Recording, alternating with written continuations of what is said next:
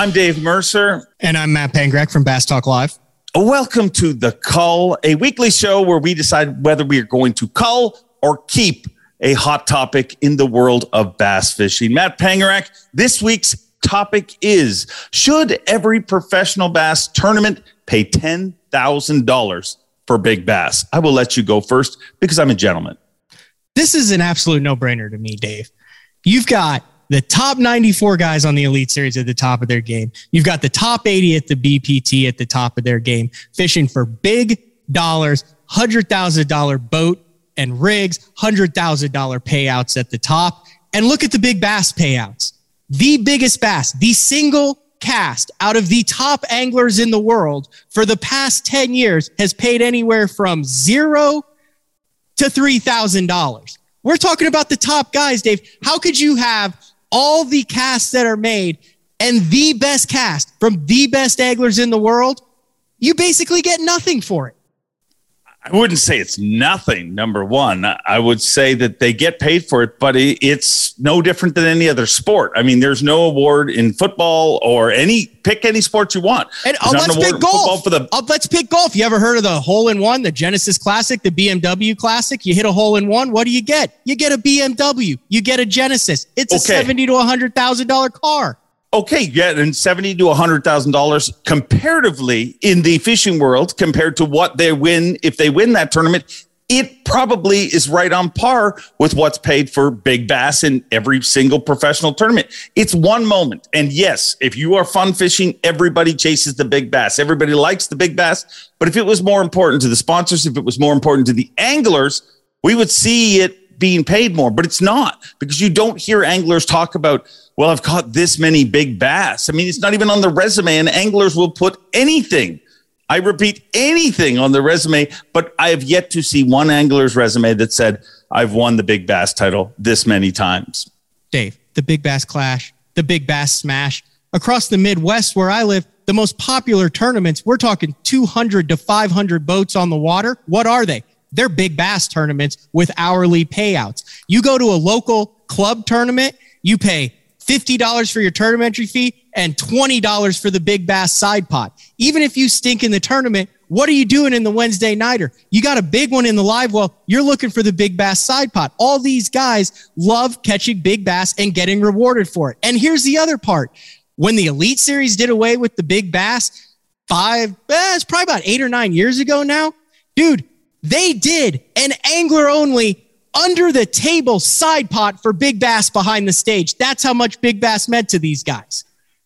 I, I, totally disagree. I mean, you're not comparing apples to oranges. You're going to the Big Bass Smash and the Big Bass Clash and all these things that are recreational events. I'm talking about a pro level event, a sport where I remind you that every single pro voted winning you're in out of the Elite Series. Just specifically look at the Elite Series. Used to be win a tournament and you're in. It's the hardest thing to do in bass fishing. The best who ever done it has won 25 times in 30 years of competition.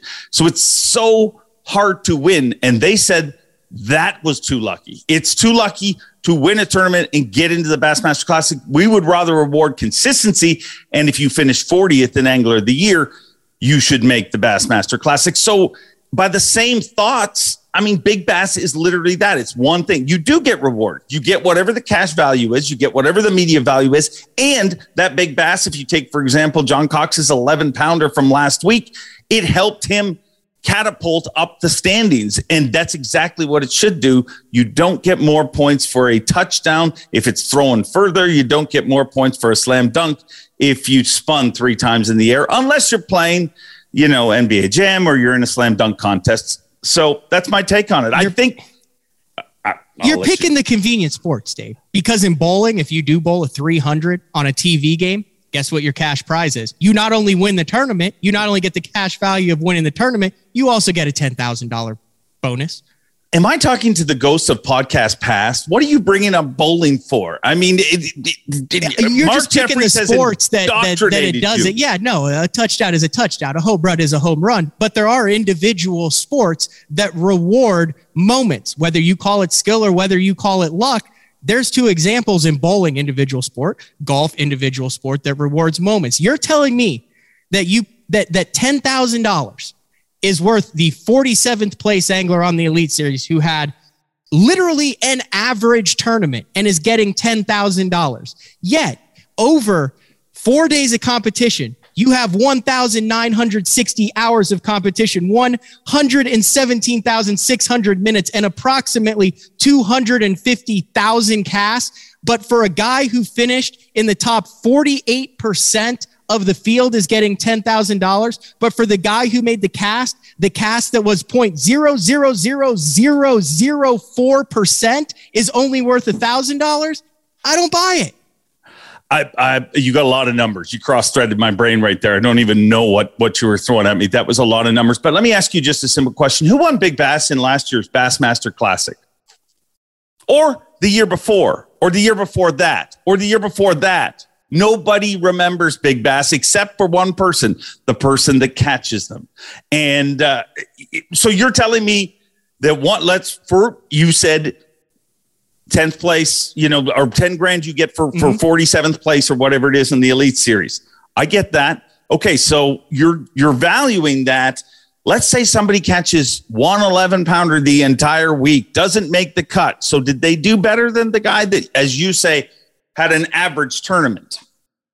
I think they should be awarded because, yeah, they made the best decision to catch the biggest bass in that tournament. And if you've got guys that are trying to make a living, it's another avenue to pay more entry fees to make it to the next event. Listen, a lot of these guys are competing in an organization where the title is Big Bass. It is the first two words Big Bass, big stage, and big dreams. And I would venture to say that the reason we don't remember who the Big Bass was from the last classic or the classic before that or the classic before that was because it was not put on a pedestal and treated like the Big Bass it could. Imagine the sponsor push and the host city push, if you took this big bass at the end of the event, and I know they get a check the next time they can hold it up for a thousand dollars and talk about it. But if you had eight memorable bass from each event, be it a seven pounder from the St. Lawrence River, an 11 pounder from the Harris chain, or a nine pounder from Lake Chickamauga, and you know who caught it, what they caught it on. All these guys run cameras now. You have the video of it. Now you've got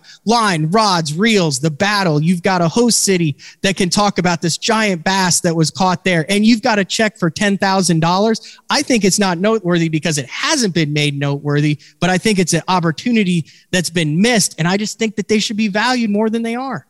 I disagree. You're saying that things are only noteworthy if they pay, if they pay more. I mean, it, that's totally untrue. If it if it was noteworthy, it would get sponsored. You know, if people were after it, I feel like it's a direct result right there. I mean, the money that gets put in by sponsors goes into the things that they see people putting value in. Angler of the year, rookie of the year, things like that get sponsored. I do agree that a big bass is phenomenal to catch, and I love weighing them in. But I do not think that one bite in however many calculated hours you added up there. I do not think that one bite ever is worth more than somebody that weighs in a limit every single day of that tournament and, and has a much better tournament, even if they do finish middle of the pack. They beat half of them, and half of them that they beat, you're not competing at the Bass Splash. You're competing against the best of the best, and beating half that field as the angler. Well, I don't even agree that half the field should get paid, to be honest. I think that's one of the wrongest moves in the sport because I think all of a sudden, when they introduce $10,000 for last place, we have a whole generation of people that try to fish for $10,000. And the moment you start to fish for $10,000, you stop trying to fish to win. Now I'm off topic, but it doesn't really matter what me and you think. Let's find out what viewers think. This has been the Cull. You got anything else, Panger? No, but I'm keeping this one. I think it should be ten thousand dollars. I'm calling it. I'm calling it. Stupid idea. Reward consistency, not one lucky bite. Let us know what you think. Keep it or cull it. And also on that topic, with this show called The Cull, should we keep it or cull it? Panger, I'm out.